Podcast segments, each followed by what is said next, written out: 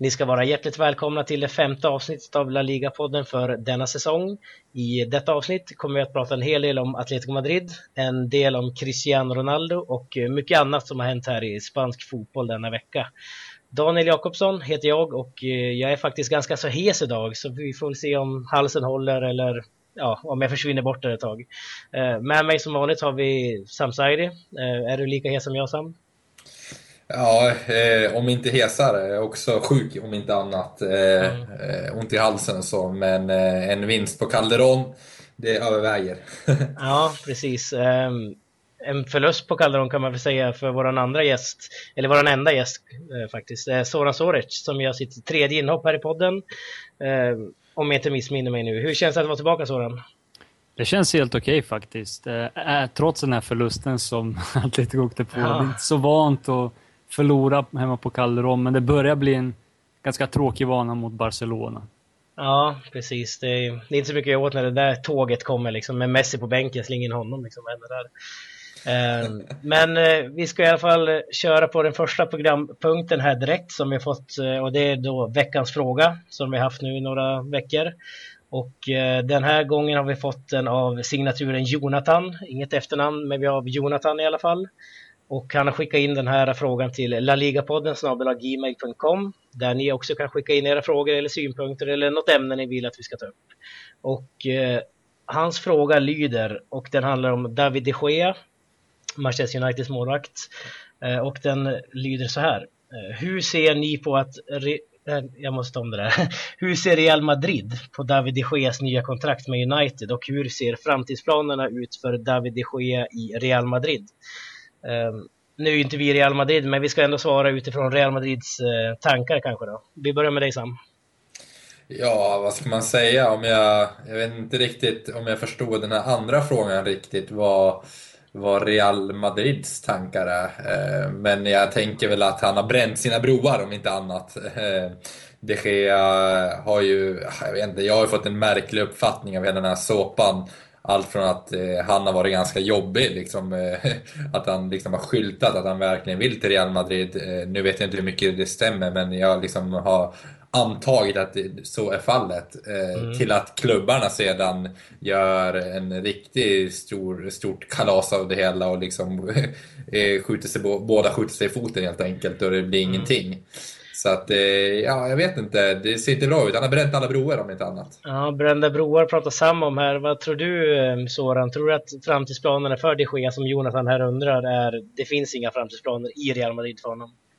Jag tror att han kommer hamna i Real Madrid förr eller senare. Eh, och han har nog mer eller mindre bara skrivit på ett kontrakt för att eh, kunna spela, eftersom det är, det är trots allt E M eh, nästa sommar, så att det vill han ju inte missa.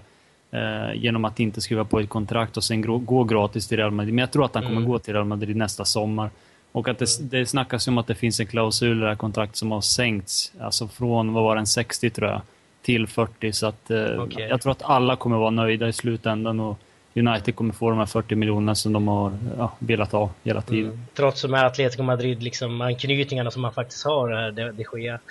Eh, det var ju du inne på för... om det var några veckor sedan, Sam, att det är väldigt konstigt med tanke på att han för några år sedan sa att han aldrig skulle kunna gå till Real Madrid, och nu är det alltså högaktuell för klubben liksom. Jo, men det är lite så jag resonerar nu liksom. Det är klart att det kan finnas en baktanke med, med allt det här, att han i slutändan ändå hamnar i Real Madrid. Men jag tror ändå att både Real Madrid som klubb kommer ta sitt förnuft till fånga och förstå att det här är en konstig värvning att göra. Inte, inte bara liksom, eh, liksom för att de redan har en bra målvakt, utan liksom hela den här bakgrunden med Atletico Madrid. Så att, eh, och det kommer kanske förhoppningsvis också eh, komma några andra intressanta alternativ för Real Madrid. Så att, jag hoppas inte det blir, blir av, och jag tror inte det blir av. Du tror inte det. Soran tror att det händer, och du tror inte att det händer, med andra ord. Um, härligt, jag hoppas vi svarar på den frågan. Därför nu ska vi gå vidare i programmet och snacka lite grann om Raúl García, som du, Soran, har väldigt bra koll på, måste man ändå säga, med tanke mm. på han, ja, hans tid i Atletico Madrid. um, Gör mål i debuten för Athletic Bilbao. um, Jag måste bara fråga dig, Soran, hur känns det att han har lämnat till att börja med? Det känns väldigt tråkigt faktiskt. Det, det var en riktig ledargestalt i, i spelargruppen. En ledare på plan också. En spelare som i stort sett ingen ville spela mot, kände man, är motståndaren i alla fall. en spelare som man vill ha det egna laget och inte spela emot så mycket. Mm. Det är helt klart ett avbräck när det gäller ledarsidan i Atletico Madrid, och därför tycker jag att det är jättetråkigt. Sen var det också en spelare som hade tagit sig från att vara helt utbuad till, till att ja, få ett nytt liv efter den här Osasuna-tiden, mm. där han var borta en säsong och tillbaka med Simeone, där han faktiskt vann en plats i laget. Så att, det, det tog emot att se att han gjorde mål för Athletic Bilbao, men å andra sidan så kan man ju glädjas åt honom. Han har ju trots allt kämpat för att få speltid, och ja, det, det, det får han nu i ett lag som faktiskt kan slåss om lite grejer och som faktiskt vann Supercopa i Spanien. Precis, och det är ändå ett, han kommer in här som faktiskt en av stjärnorna, måste man ändå säga, i Athletic Bilbao. I Atletico Madrid var han ju mer en rotationsspelare, får man ändå lov att säga. Liksom. Um, han var den första premiärmålskytten sedan Markel Susaeta tjugohundrasju i Athletic Bilbao. Bara det är en bedrift liksom. Um, men vad betyder han för Athletic Bilbao, tror du, i längden, Sam? Uh, Raúl García? Jag tror att det här är en, en nyckelvärvning för Athletic. Jag tror att han kommer betyda oerhört mycket, framförallt i, liksom, i de här tajta matcherna där, där han verkligen, där han, där han även i Atletico fick spela väldigt mycket i de här tuffare, svåra, liksom, tajta matcherna. Jag tänker framförallt mot Real Madrid, där han är, han är en otroligt duktig närkampsspelare. Han är ju en, liksom en spelare som får sin motståndare ur balans, och där kan man ju passa in ypperligt när Athletic ska ta emot lag som Real Madrid eller Barcelona eller Atletico för den delen på samma mäss. Så att han kommer vara... Nej, det, det är en så bra värvning så att jag sitter och undrar, på, undrar om det kanske inte är en av de bästa värvningarna i La Liga. Mm. Ja, nu, jag vet inte om det talas om någon prissumma. Det var ju undisclosed uh. förut. Vet du någonting om det, Zoran?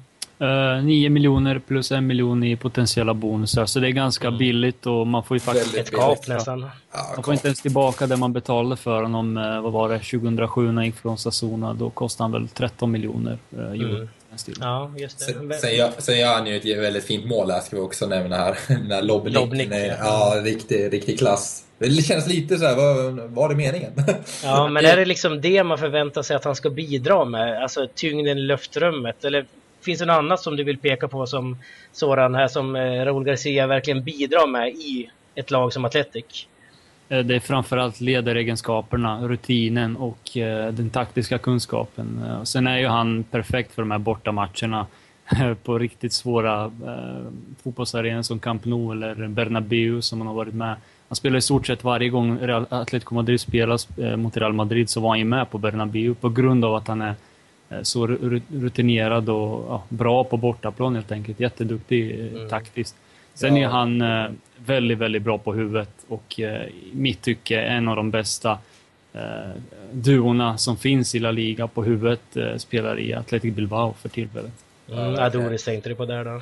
Mm. Och i, i, i den här taktiska biten som Zoran här lyfter fram, det, där skulle jag verkligen vilja fram, eller betona hans otroliga lugn i spelet. Jag, kan inte, jag kommer ihåg de här matcherna på Bernabéu, eh, vilket lugn han har när han får bollen. Han stressar inte iväg utan spelar väldigt vårdad, och det är ju precis som Zoran säger, hans taktiska kunskaper, hans rutin, liksom allt det här är ju så ovärderligt för lag som har sådana här svåra bortamatcher. Mm. Härligt. Ett lag som däremot eh, inte gör några mål och som kanske saknar en sån som eh, Raúl García är ju Malaga faktiskt. Eh, gått tre matcher nu, inte ett enda mål. Förvisso bara ett insläppt, eh, men in, inte ett mål framåt. Saknas det en målskytt i Malaga, tycker du, Zoran? Ja, med tanke på att de inte gjort mål så självklart. Ja. Nej, men de har problem med målskyttet, och... Eh, Man, man kan se redan med de här tre första matcherna att visst, de skapar ju målchanser, och det gjorde de ju faktiskt framförallt mot Sevilla tycker jag. Men det är väldigt uddlöst framför mål, och eh, när chanserna väl dyker upp, man, man lyckas inte sätta, man lyckas, gör, man lyckas inte göra mål helt enkelt. Nej. Eh, och eh, ja, alltså Amrabat har väl aldrig varit någon större målskytt. Förra året hade man eh, heller ingen jättestor målskytt. Eh, Janmi kunde ändå bidra med någon, någon sorts sekundärt målskytte, som också är viktigt om man ska kunna nå de Europaplatserna, där Malaga någonstans ska ligga mellan mitten och Europaplatserna där. Precis. Så att, ja, helt klart saknas det målskydd, det är ingen snack om saken. Mm. Så de har även tappat många spelare bakom strikers, ska man ändå säga. Sam Casego han jag kan inte uttala det, men alltså, ja, härligt. Och Samuel Garcia exempelvis. Darder också. Ja, Darder, och så snackar vi om Janmi här nyss. Man har däremot hämtat tillbaka Rocky Santa Cruz.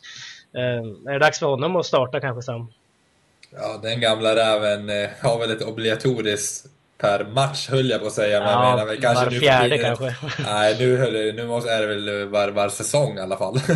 Ja, obligatoriskt per säsong. Nej, men ja, det är väl kanske ingen man ska bygga, alltså en, en spelare man bygger laget kring längre om man tänker liksom lite framtidsutsikter och sånt. Utan då är det väl kanske bättre att satsa på någon annan.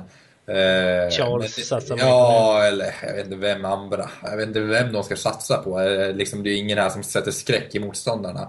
Utan kanske borde kolla, kolla i ungdomsleden eller kanske ge sig ut på transfermarknaden. Jag vet inte. Mm. Men ja, det är klart, det saknas en anfallare i Malaga. Mm. Håller du med där att det inte finns någon riktig stjärna i laget här, sådan? Det, självklart är det så. Charles kan inte göra de här målen. Han gjorde visserligen så här trettio mål i Almeria i segundan, men det är skillnad på Segunda och Primera Division och så, och så alla de här spelarna som, som, som Sam nämnde här, de har inte riktigt det här att kunna göra femton mål, vilket, som, vilket krävs om man ska kunna slåss om en Europaplats, en Europa League-plats åtminstone. Mm. Tufft för Malaga med andra ord. Gamle Duda, Duda kan ju kliva fram en frispark. Ja, precis. Han gör ju det lite då och då. Ja. Men eh, vi ska faktiskt sätta stopp för del ett och eh, när vi är tillbaka ska vi snacka Atletico Madrid.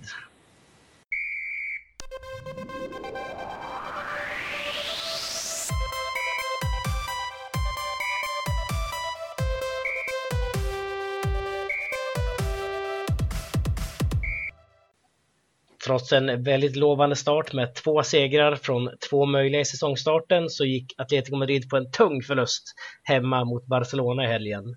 Atletico tog ledning genom Fernando Torres men tappade matchen och resultatet skrevs till ett två i slutändan.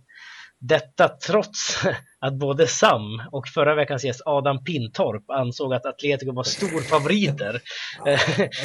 Ja, hur ser du på matchen, Zoran? Nej, de var, de, det där var ju bara ett sätt att ta bort pressen från Barcelona. Jag ska kommentera det sen, men fortsätt. Ett snack om saken att Barcelona var favoriter trots alla skador som de hade. Och, och har man en kille som Messi på bänken då, ja. Då kan man inte anse att någon annan är en favorit. Liksom. Väldigt lyxproblem. Men om du skulle kommentera matchen från din, din vinkel då, hur, hur tycker du att det gick? Alltså, de börjar ju med någon sorts fyra fyra ett ett uppställning och det funkar inte riktigt för att de har problem på den här högerkanten med Oliver Torres där som ska någonstans hjälpa Juan Fran. Jag tycker att Jordi Alba och Neymar gjorde det väldigt bra tillsammans med Iniesta på den där kanten och där luckade de upp Atletico ganska mycket och framförallt så tycker jag att Atleticos stora problem var att man inte matchade Barcelona, varken i duellspelet, intensitet, aggressivitet. Jag tycker att Barcelona var snabbare och bättre in i de här duellerna, vilket också gjorde att Atletico bara fick försvara sig och sällan fick gå till anfall. Det var väldigt sällan som de slarvade med bollen också på egen planhalva i Barcelona. Det var bara en gång där Mascherano blev av med bollen mot Griezmann. Så att Atletico lyckades inte skapa några målchanser och lyckades inte utnyttja snabbheten som de ville utnyttja genom, när de använde sig av Fernando Torres. Vilket i och för sig de lyckades i början av andra halvlek. Men eh, det, jag tycker att det är ganska signi, signi, signifikativt att eh, Simeone inte firar eh, Torres mål. För att eh, någonstans på presskonferensen så frågar de varför firar du inte? Ja, men då säger han bara att ja, men Messi, jag visste att Messi skulle komma in. Någonstans där så vet man eh, vad som kommer hända. För att så kändes det att eh, Barcelona skulle komma tillbaka. Och när Messi kom in så skulle han kunna ändra på matchen. Det gjorde han ju också några dagar innan för Argentina mot Mexiko. Mm. Så att, ja, det kändes aldrig säkert och jag tyckte att Barcelona vann väldigt rättvist för att de var bättre i framförallt duellspel och individuellt var de mycket bättre också. Ja, håller du med om Sorans analysen? Ja, den är i stort sett klockren måste jag säga. Skulle nästan behövt Raúl García i den här matchen, den där på duellspelet. Eh, men eh, ja, ja jag, jag kan inte tillägga så mycket mer, mer än att jag verkligen eh, vill fylla i det här i att, eh, att Atletico Madrid verkligen inte kom in i det här, den här aggressiviteten som de liksom är kända för. Och, eh, liksom när de vann ligan och liksom verkligen hade Barca under, liksom, under kontroll, då var det ju för att de jobbade mycket hårdare, de sprang mycket mer, de var mycket mer noggrannare, de kunde, try- de kunde få Barcelonas spel att hacka mycket mer. Sen såklart så finns det ju en dimension att Barcelona är bättre nu än vad de var just då, men det, det är också så att Atletico kom inte in i den här, hela den här Simeone-andan riktigt. Och eh, det straffade sig. Sen att Leo Messi är fantastisk, det är ingen snack om den saken. Eh, har man en sån spelare på bänken så, och kommer in, då är det klart att en matchbild kan ändras ganska snabbt. Men eh, Barcelona var helt enkelt bättre på det mesta den här matchen. Ja, eh, Barca-dödaren fick vi se igen. Fernando Torres eh, startade, gjorde mål mot Barca. Um, hur känns det här med Torres i laget, Zoran? Känns det som att han börjar komma till sin normala standard nu, eller är det fortfarande den här Chelsea-Torresen vi får se? Jag tror att väldigt många, de överdriver själva den här Chelsea-grejen. Så dålig är han ju faktiskt inte, även om första touchen har blivit väldigt, väldigt dålig alltså sen, sen han gick till England. Det var ganska stor skillnad när han spelade i Spanien och sen när han kom tillbaka eh, sju år senare. Så att eh, där har han blivit sämre. Men alltså fysiskt är det en spelare som, som är väldigt snabb, som är väldigt stark i kroppen. Han har fantastiska egenskaper fysiskt, och det pratade till och med Atleticos fystränare om, Prof Ortega, i en intervju som han gjorde med Koppe någon gång i december var det väl, innan man köpte loss honom, om hur gärna ville träna honom igen. Och eh, det ser man ju här att eh, Torres har ju tränat väldigt mycket individuellt också under sommaren, för han vet att vid trettioett års ålder då, då kan man inte ligga på latsidan, då måste man vara i full träning och för, för att kunna prestera eh, max när, när säsongen väl börjar. Så att fysiskt tycker jag att han ser väldigt, väldigt bra ut. Eh, problemet är ju att eh, han kommer inte riktigt, alltså avsluten är inte maxade, eh, första touchen är dålig i mitt tycke. Tekniskt sett tappar han väldigt, väldigt mycket boll, så att det är de delarna som han har blivit sämre på. Det är väl kanske en produkt av ja, att han har varit i Premier League så länge och att, att han tappat den här tekniska delen i sitt spel. Mm. Men fysiskt tycker jag att han ser riktigt, riktigt bra ut faktiskt. Ja, okej, okay, härligt. Um, om vi jämför honom med Jackson Martínez och Sam, vad tycker du att Fernando Torres bidrar med i spelet som kanske inte Jackson gör?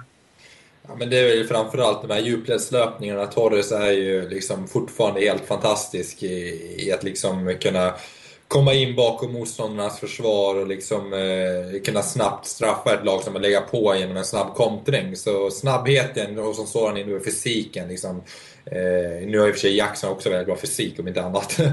eh, Men framförallt djupledspelare, det är väl det Torres kan bidra med. Sedan så är jag också lite förvånad att liksom Torres ändå, jag vet inte, det är väl lite nostalgisk, han är ju ändå väldigt älskad och nu gör han det bra också, men i mitt tycke så ska ju Vietto och Jackson liksom vara för honom. Mm, håller du med där, Zoran? Alltså i, i det långa loppet så ska Jackson Martínez vara nummer ett och det är inget snack om. Sen ska Torres bidra med konkurrens och detsamma gäller de andra spelarna i Vietto och så vidare, Griezmann, mm. Angel Correa och så vidare. Men Jackson har, han har haft Copa America, Jackson har, han hade väl tjugo dagar där på sin semester som han inte tränade överhuvudtaget. Och det har ju satt sin prägel i början av säsongen, vilket också är anledningen till att han inte har spelat i de inledande matcherna. Eh, Torres har varit perfekt skick eh, fysiskt, det har inte Jackson varit, det har han först blivit nu sista två veckorna här. Uh, under, slu- uh, under landslagsuppehållet mer eller mindre, han har fått lite specif- specificerat träningsschema med Colombia. uh, mm. Vietto har de absolut sämsta värdena uh, fysiskt i Atletico och uh, därför så ligger han uh, långt ner i uh, långt ner i hier- hierarkin, så att det, det, det är det som är problemet med de här två spelarna. De har inte riktigt kommit in i det, de har inte riktigt anpassat sig och fysiskt så måste de upp uh, flera nivåer. Vietto förväntar mig ingenting av eh, fram till åtminstone till eh, december, januari, för att det är en liknande typ, det är ett li- liknande typ av problem som Griezmann hade när han kom till Atletico, eh, att han inte riktigt var beredd på den här träningsdosen och framförallt inte var beredd på intensiteten som Atletico spelar med. Mm. Så att det kommer ta tid för honom att eh, verkligen anpassa sig. Mm. När vi ändå är inne på Griezmann så kan vi ju nämna honom. Han sa i en intervju nyligen att han vill bli som Ronaldo och Messi, och det är ändå en, liksom en världsstjärna vi har att göra med här nu. Uh, hur högt värderar du Griezmann, Sam? Är han nästan i samma status som Ronaldo eller Messi, eller är han en bit ifrån? Nej, han är en bit ifrån, men det är, liksom, det är inget att skämmas över. Det är ganska många som är en bit ifrån. Nu tycker jag liksom Messi är liksom en klass för sig. Eh, liksom Ronaldo är ju egentligen rent stat- han kan ju bara mäta sig med, med Messi rent statistiskt, och då är han till och med bättre än Messi liksom, han är ju bättre målskytt och så vidare, eh, men när det kommer till liksom hela det här paketet fotbollsspelare är Messi en klass för sig. Han har liksom allt en fotbollsspelare liksom kan önska sig i stort sett. Eh, sedan har vi Ronaldo, och Griezmann är ju liksom på den där nivån strax under Ronaldo skulle jag vilja säga. Eh, och liksom kanske också strax där skiktet där spelare som Agüero ligger, och inte vet jag, David Silva kanske. Så mm. att eh, han är ju där och nosar någonstans skulle jag vilja säga, men jag vet inte, det är svårt att jämföra så här rakt av, men ska man ska vi ändå göra det så har han en ganska bit upp. Jag tror inte han kommer komma upp i Messis nivå. Eh, det tror jag inte någon liksom på bra länge kommer göra. Men liksom i, det är klart Agu- du säger det som Barcelona. Ja men precis, ja, men lite så är det. Och liksom, när det kommer till Agüero liksom, liksom den klassen, där tror jag någonstans han redan är om inte annat. Så att jag vet inte, kanske Ronaldo liksom måttomätt eh, liksom, att kunna få den målproduktionen och liksom, den effektiviteten Ronaldo har faktiskt. Det har han alla möjligheter att liksom, kunna uppnå tror jag. Mm, håller du med om den analysen Soran? Ja, för när Messi är på topp då är Messi ett steg över allihop. Det är inget snack om saker. Det är inget snack om saker för mig i alla fall. Ja, topp tio strax, då Griezmann strax, tycker du? Ja, Ronaldo lite längre ner, men fortfarande alltså värst, väldigt väldigt bra fotbollsspelare, alltså klassspelare som gör extremt mycket mål. Sen kommer väl Agüero, och Griezmann säger väl det där för att han vill, han någonstans tror han väl inte på det själv, men för att nå upp i en så hög klass som möjligt så måste man tro att man ska upp eh, bredvid Lionel Messi och eh, Cristiano Ronaldo. Det är så elitidrottare brukar fundera i alla fall. Ja, precis. Skulle du räkna honom som topp tio på sin position då? Ja, det är mycket möjligt. Eh, topp tio i världen, mycket, mycket möjligt. Mm. Köper du också det, Sam? Ja, jag skulle, liksom, skulle en sån lista komma upp så skulle jag liksom inte höja på ögonbrynen och vara där. Mm, härligt. Um, innan vi avslutar Atletico Madrid-delen tänkte jag att vi ska snacka lite grann om Champions League-gruppen som man har hamnat i här nu. Um, ganska överkomligt va? Eller vad säger du Soran? Ja, överkomligt. Uh, men samtidigt väldigt, må- väldigt långa resor. Uh, vilket kan sätta lite käppar i hjulen. Det är ju som att åka till uh, Shanghai fram och tillbaka när man åker till uh, Astana ska möta dem i Kazakstan. Precis. Det är väl det enda som, som, som verkligen är det stora problemet för Atletico med den här gruppen. Mm. Galatasaray är ju på nedgång och har ju haft, de, de genomgår ju stort ekonomiskt stålbad, så de har ju problem med sin ekonomi och har ju fått sälja väldigt mycket spelare. Mm. Ja, har fortfarande ganska bra offensiv men ingen balans överhuvudtaget i sin defensiv. Astana har jag sett alla deras matcher i kvalet på grund av serbisk spelare som spelar borta.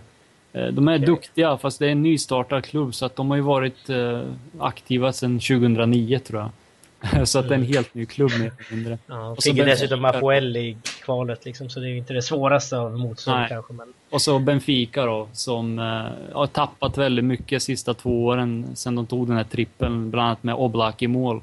Mm. Så att eh, ja, framförallt så har de problem med sina anfallare, men det ska väl Raúl Jiménez lösa här som, som de köpte loss från Atletico. Så vi får väl se hur det går, men jag tror att eller jag tror att Atletico ska ta sig vidare från den här gruppen och eh, helst ska de vinna för att bli sidade i nästa omgång. Men mm. eh, som sagt, det kan bli lite problem med de här res- långa resorna till eh, Kazakstan och eh, Turkiet då. Ja, vad tror du Sam om gruppen om du kollar på den Atletico Madrid här har, alltså med Astana, Galatasaray och Benfica? Tar man sig vidare?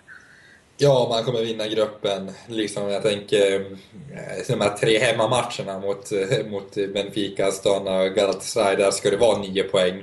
Och sen liksom kan det komma någon poängtapp liksom, på grund av jobbresa eller liksom, svår bortamatch överlag. Liksom. Det är inte lätt att komma till Galatasaray eller liksom, en Astana eller Benfica, eller Benfica är nära i och för sig, men det är ett bra lag. Eh, så där kan det bli lite poängtapp, men liksom, det kommer vara nio poäng hemma och sen så kommer de ja, minst en trea borta också. Och sen avgjort på det och en förlust. Där har vi det. Mm, spikat, de tar sig vidare med andra ord. Ja. Eh, vi ska sätta stopp för Atletico Madrid-delen och i del tre, som även är den sista, ska vi snacka lite grann om Cristiano Ronaldo bland annat.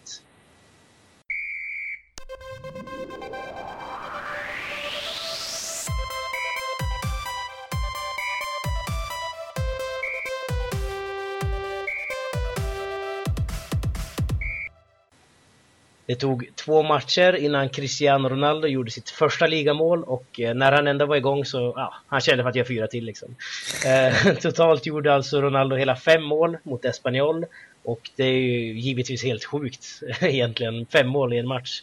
Eh, han är nu bästa målskytt genom tiderna för Real Madrid i La Liga, då han nu har passerat den gode Raúl med sina mål. Eh, hur stor är egentligen Ronaldo i Real Madrid, Sam? Oj, eh, han är i, i Real Madrid, det var, men det var inte en klurig fråga. Om man får säga så här då, han är större än vad man kan tro. Alltså kanske inte i Real Madrid, utan liksom, hade han spelat i en annan klubb tror jag han hade varit ännu större för den klubben. Jag tror hur att tänker det, du där? Jag tänker liksom alldeles oavsett vilket fenomen han är, hur mycket liksom mål han nu kommer göra och rekord han kommer ta, så tror jag liksom när vi summerar eller när vi tittar tillbaka i historien, och inte vet jag om några tjugo år, så tror jag liksom ändå många kommer hålla Raul närmare hjärtat av, liksom, av liksom mer nostalgiska, mer liksom klubbikon och så vidare. Eh, så att han förtjänar mycket mer, kan jag tycka ibland. eh, Han får inte riktigt det erkännande i Real Madrid jag kan tycka han förtjänar, för det är helt sjukt det han har gjort. Det han har åstadkommit, det saknar egentligen motstycke i, i, i nästan fotbollsvärlden liksom. vi, vi pratade ju förut om, om Messi, att han är på en annan nivå, vilket ibland känns som att det blir någon slags kritik mot Ronaldo när det verkligen inte är menat så, utan ibland så, just för att jag fått få så liksom helt fantastiska fotbollsspelare under samma tid, så hamnar Ronaldos liksom prestationer lite i skymundan, för det här är en bedrift, och han, han är stor, men är kanske liksom, jag vet inte, han förtjänar nästan mer, kan jag tycka. Mm. Ja, han är alltså inskriven väldigt högt upp i historieböcken i Real Madrid nu. Mm. Skulle du säga, Zoran, att han kanske till och med är den största i Real Madrids historia? Inte den största, för att eh, om man vill bli den största, då måste man också vinna titel efter titel efter titel. Mm. Så, så rankar jag de största i alla fall. Mm. Statistiskt, vilka rankar du högre här, tänkte jag? Ja, det finns ganska många som Real Madrid har haft i sina led. Exempelvis eh, Di Stefano, som har vunnit lite mer eh, europeiska mm. kupper då, tänker jag, än, än eh, Cristiano Ronaldo. Men rent statistiskt är det ju inget snack om saken. Och hade det här varit N H L eller N B A eller något i den stilen, då hade ju han varit en av de absolut största. Men samtidigt så måste man vinna de här titlarna, framförallt då Europa som, som är det största som man kan vinna, Champions League någonstans. Och det har han ju bara vunnit en gång med Real Madrid, och det kanske han ska vinna fler gånger för om man ska bli den absolut största i Real Madrids historia. Mm, håller du med Zoran nästan? Ja, jag delar den analysen, för att vi har ju pratat om det liksom, när vi summerar det här pro- projektet, jag tänker Real Madrid från tjugohundranio och framåt, så är det ju inte bra siffror liksom, rent titelmässigt. Det är ju liksom, en katastrof för ligan med tanke på liksom, hur mycket man har investerat, och Ronaldo har varit med hela vägen där. I Europa är det inte heller liksom, så imponerade siffror, man har liksom vunnit en gång. Eh, så att, eh, ja, det, det är väl det som talar emot den här kollektiva... Eh, liksom eh, titel, alltså att man, man, man, han saknar de kollektiva titlarna helt enkelt. Men sedan så tror jag också hänger ihop lite med att han har förändrats lite som, alltså fotboll är en komplex sport, jag håller med, det var N H L eller liksom N B A, då hade han varit den största kanske genom, liksom, genom historien, genom fotbollens historia, men eh, det är så komplext just det här att när vi jämför liksom med Messi här då, så Ronaldo är ju inte så mycket mer än en målskytt. Han bidrar inte så mycket i spelet. Han, han har ju förändrats väldigt mycket i Real Madrid. Från, eller, från att i United var det liksom lite mer kreativ och lite mer liksom, lä- kommer ner lägre i banan och hämtat boll och eh, liksom, var lite mer fantasirik och kreativ. Så han är ju mer blivit den här notoriska målskytten. Och det är svårt att liksom sätta sig in helt i historieböckerna i en klubb som Real Madrid, som har haft så charmiga spelare framförallt, och sådana magiker som liksom Zidane och, och liksom som har satt sig, jag vet inte, som har verkligen eh, blivit den stor, så här stora ikoner, och det tror jag inte Ronaldo någonsin kommer bli. Okej, men eh, om jag ställer den här frågan till dig då, Zoran, varför är Ronaldo så viktig för dagens Real Madrid? Ja, det är framförallt eh... Framförallt så presterar han ju på en fotbollsplan, och det, det är ju A och O för att man ska vara viktig för ett lag. Sen så är det ju så att eh, kommersiellt är ju fotbollen helt annorlunda än vad det var bara för femton tjugo år sedan. Så på det här planet bidrar han också extremt mycket till Real Madrid och inte bara sig själv. Eh, han är, alltså om du kollar på hans siffror, antalet mål som man gör. Vi tycker idag att det är vanligt, att det är normalt att man gör fyrtio mål på en säsong i, alltså i La Liga. Helt sjukt. Det är ju totalt, det är ju, det är ju helt sjukt alltså. Mm. fyrtio mål, det är... Det, ske, det skedde väl en gång innan han gjorde det. Det var väl Hugo Sanchez eller något i den stilen. Mm. Och det jag gillar med själv, när rivaliteten mellan Ronaldo och Messi är att de hela tiden triggar varandra. Och att de hela tiden blir bättre av, av att tävla mot varandra. Inte bara statistiskt utan, utan även på ett kollektivt plan. Så att... Eh, Jag, jag tycker att man ska njuta av den här rivaliteten som, som pågår och som, som är på sin peak just nu. Eh, för att om, något, om några år så kommer vi kanske att sakna eh, att de gör så jättemånga mål och att eh, ja, vi kommer sakna de två spelarna. Eh, trots att jag inte är någon större fan av någon av dem i och med att de mindre bara plockar hem alla titlar. Men jag tycker ja. att ändå man ska, kunna, man ska kunna njuta av båda spelarna trots att de är, spelar för två väldigt rivaliserande klubbar. Mm, härligt. Eh, vi ska kliva vidare och eh, snacka lite grann om Sevilla tänkte jag. Eh, I veckan så spelade Sevilla Champions League för första gången på ett tag. Eh, man inleder mot Borussia Mönchengladbach som jag tror man till och med mötte i Europa League i fjol va? Korrekt. Eh, ja, ja, det, det precis. Eh, I ligan så är man utan seger. Och eh, min fråga är ganska enkel, kanske svår att svara på, men väldigt enkel att ställa. eh, hur ska Sevilla hantera den här pressen som både Champions League och La Liga ger, Sam? Ja, jag vet inte. Alltså, de har ju klarat Europa League riktigt, riktigt bra kan vi säga. Men nu är det ju liksom ett steg till här då. Champions League och det, liksom, det blev ju inte så mycket bättre att de fick en så pass svår lottning, för det fick de faktiskt. Eh, både Juventus, Manchester City men också Borussia Mönchengladbach är tre riktigt bra lag och Sevilla är ju verkligen, ligger ju risigt till på förhand.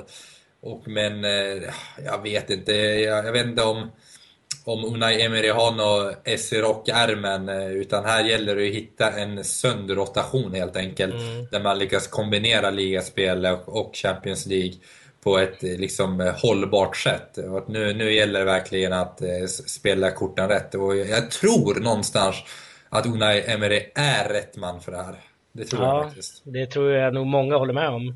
Mm. Man värvade ju väldigt intressant i sommar måste man ändå säga. Man, vi, man kommer nästan tillbaka, eller man kommer ju tillbaka mot Barcelona i den här fantastiska Supercup-matchen. Mm, verkligen. Men vad är det som har gått snett, Zoran, i Sevilla i inledningen här av La Liga framförallt? Bara ett mål på tre matcher. Jag tror att när man förbereder sig så mycket för en Supercup-final som de gjorde, och det, det gör ju de lagen som deltar i den typen av turneringar. Mm. Då blir det lite korken nu. Då blir det lite jobbigt mentalt att gå tillbaka till det här ligalunken. Ja, liksom. Ligalunken. Mm. Sen är det ju så att de har ju drabbats av väldigt mycket skador i Sevilla. Det är ju Vietto skadade sig nu senast, Pareja skadade knät, Carizo tror jag skadade låret eller något i den stilen, Rami också skadad. Så att de har ju hel, mer eller mindre hela sin backlinje borta på grund mm. av skador.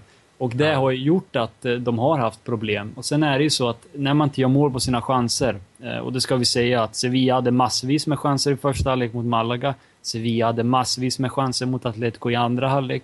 Men när man inte gör mål på sina chanser, då kan man inte heller vinna sina matcher. Så att jag tror att det handlar om att hitta den här målskytten som ska göra målen. Ja. Jag är inte helt övertygad om att de har den här målskytten. Eh, kanske är Gameiro i mitt tycke, som jag tycker är den mest kompletta anfallen av dem alla. Men det verkar som Emery vill satsa lite mer på Llorente och eh, ja, hans tyngd framförallt. Han är lite besatt av eh, tyngd och eh, alltså, eh, storväxta fotbollsspelare. Det ser man ju bara på hörnorna. De har ju så här spelare, fem eller sex spelare över en komma nittio på hörnor. Det är inte så konstigt att de vinner varenda nickduell. Så att jag tror att eh, det gäller att sätta sina chanser, för det har de inte gjort hittills. Men de har skapat väldigt många eh, så här långt. Ja, det ryktas ju till och med om Andy Carroll här under försäsongen. Det var ju ganska roligt. Carlos Bacca förlorade man ju i somras till Milan. Eh, saknas han tycker Sam i Sevilla? Ja, Carlos Bacca, det är en av de märkligaste liksom, övergångarna den här sommaren. Liksom, hur... hur... resonerade han, det var väl någonstans att vi misstänker att Milan var hans favoritklubb. Men ja, han kommer saknas och jag är inte heller övertygad att vi har en renodlad ersättare. Även om jag är liksom mer positivt inställd till Llorente än vad Zoran är. Jag kommer ihåg att Adam också var ganska skeptisk till Llorente i tidigare podden. Eh, eller om det var podden innan det, vår gäst då. Eh, det var någon som var väldigt skeptisk. Så jag vet inte, jag tror, att, jag tror på Llorente och jag tror på Immobile också för den delen. Jag tror, kom, får vi igång de två spelarna, då har vi Seri... till och med alltså. Ja, vi. Så här, så här. Får vi, får, jag tänkte mer så här Champions League och Spanien, då blev det en sån där vi-känsla. Ja. eh, när vi får Sevilla igång, eh, liksom Immobile, Llorente, men även Gameiro för den delen, då finns det ändå en kvalitet där som är värd att frukta även på den liksom allra högsta nivån ute i Europa.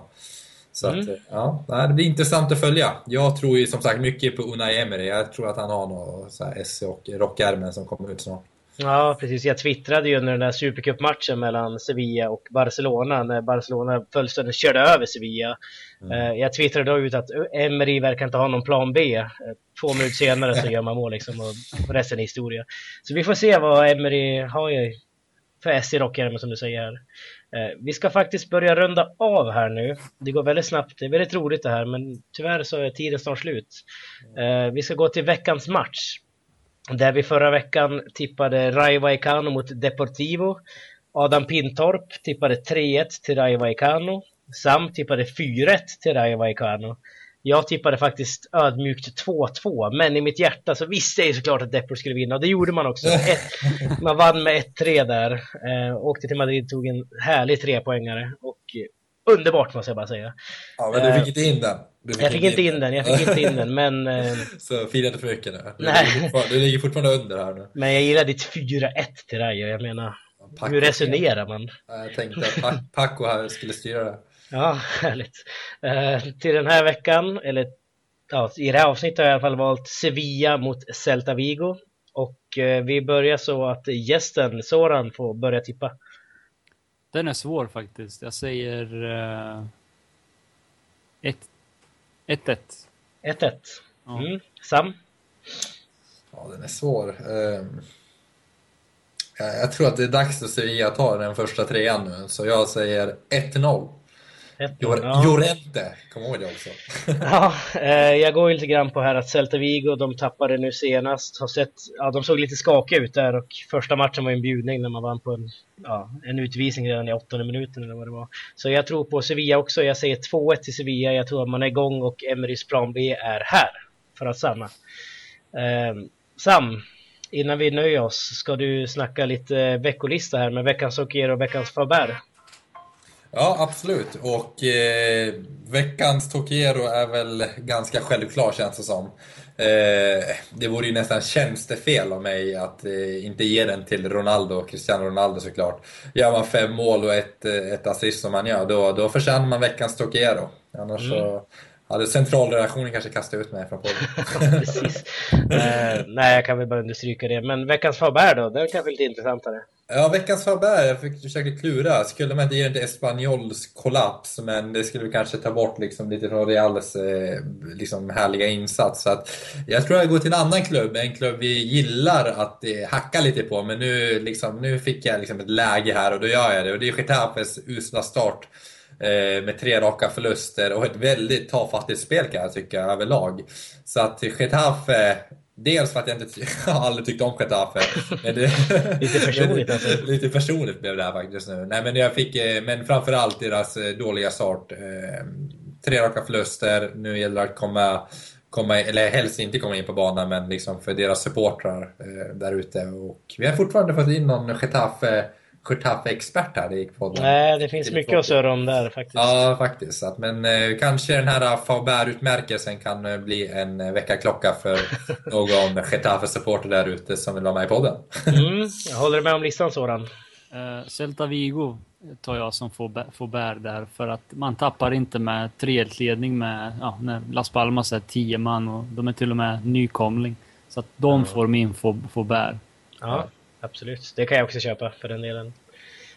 Men vi ska avsluta här nu. Tack så jättemycket för att du ville vara med denna vecka, Zoran. Absolut, så lite så.